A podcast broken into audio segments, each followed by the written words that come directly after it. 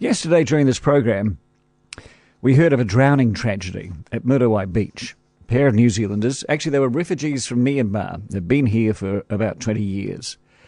A married couple. They were out fishing on the rocks, had a couple of their kids with them. They went fairly often and they loved it. Uh, the husband and wife have nine children. Uh, the youngest is seven years old, but their oldest ones had grandkids. Yes, they've got one grandchild. So, yeah, as I say, two of the kids were there when Dad got a fish. And he's pulling the thing in, and then he slips off the rocks. So his wife sees this and is horrified, and so she held, holds out her rod for him to grab hold of. He does grab hold of it, but she also slips on the rocks. They both fall into the surging water. Both were battered against the rocks, and despite the efforts of the rescue crews, the pair died at the scene, bloodied, battered, and drowned. It was monumentally sad. So the deaths were quickly labelled an all too common tragedy by the Rodney Local Board Deputy Chair Phelan Pirrie. He says people constantly underestimate the dangers of rock fishing. At Muriwai, he says the council has put up signs and they keep getting bigger after each tragedy. But you know, a sign is just a sign.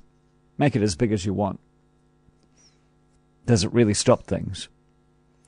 And as I heard the story unfold, two words kept popping into my mind, two words that could have prevented the nine children being without parents, two words that meant the pair could have fished another day and enjoyed many more summers together watching their kids grow up, watching more grandkids arrive. And those two words were life and jacket. The couple were not wearing life jackets.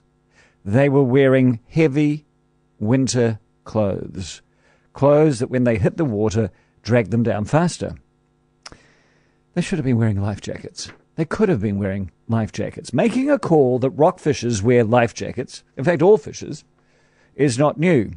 The fact that these calls are ignored are not new.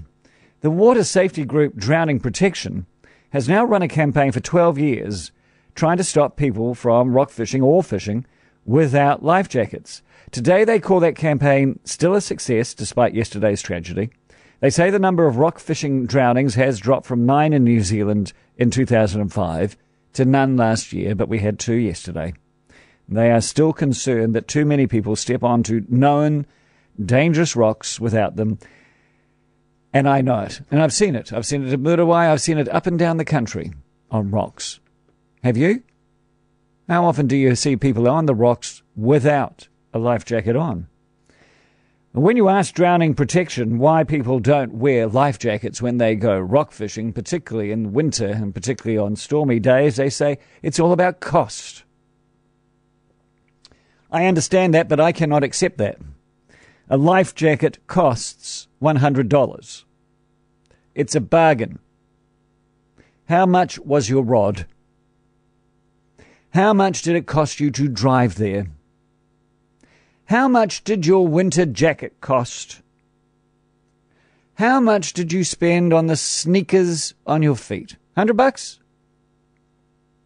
Why wouldn't you buy a life jacket?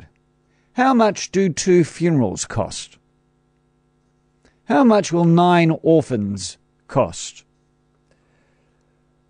On the Muriwai rocks, in fact, all rocks, in my view, a life jacket is just as essential as a pair of sneakers, as a pair of shoes and a jacket and a rod.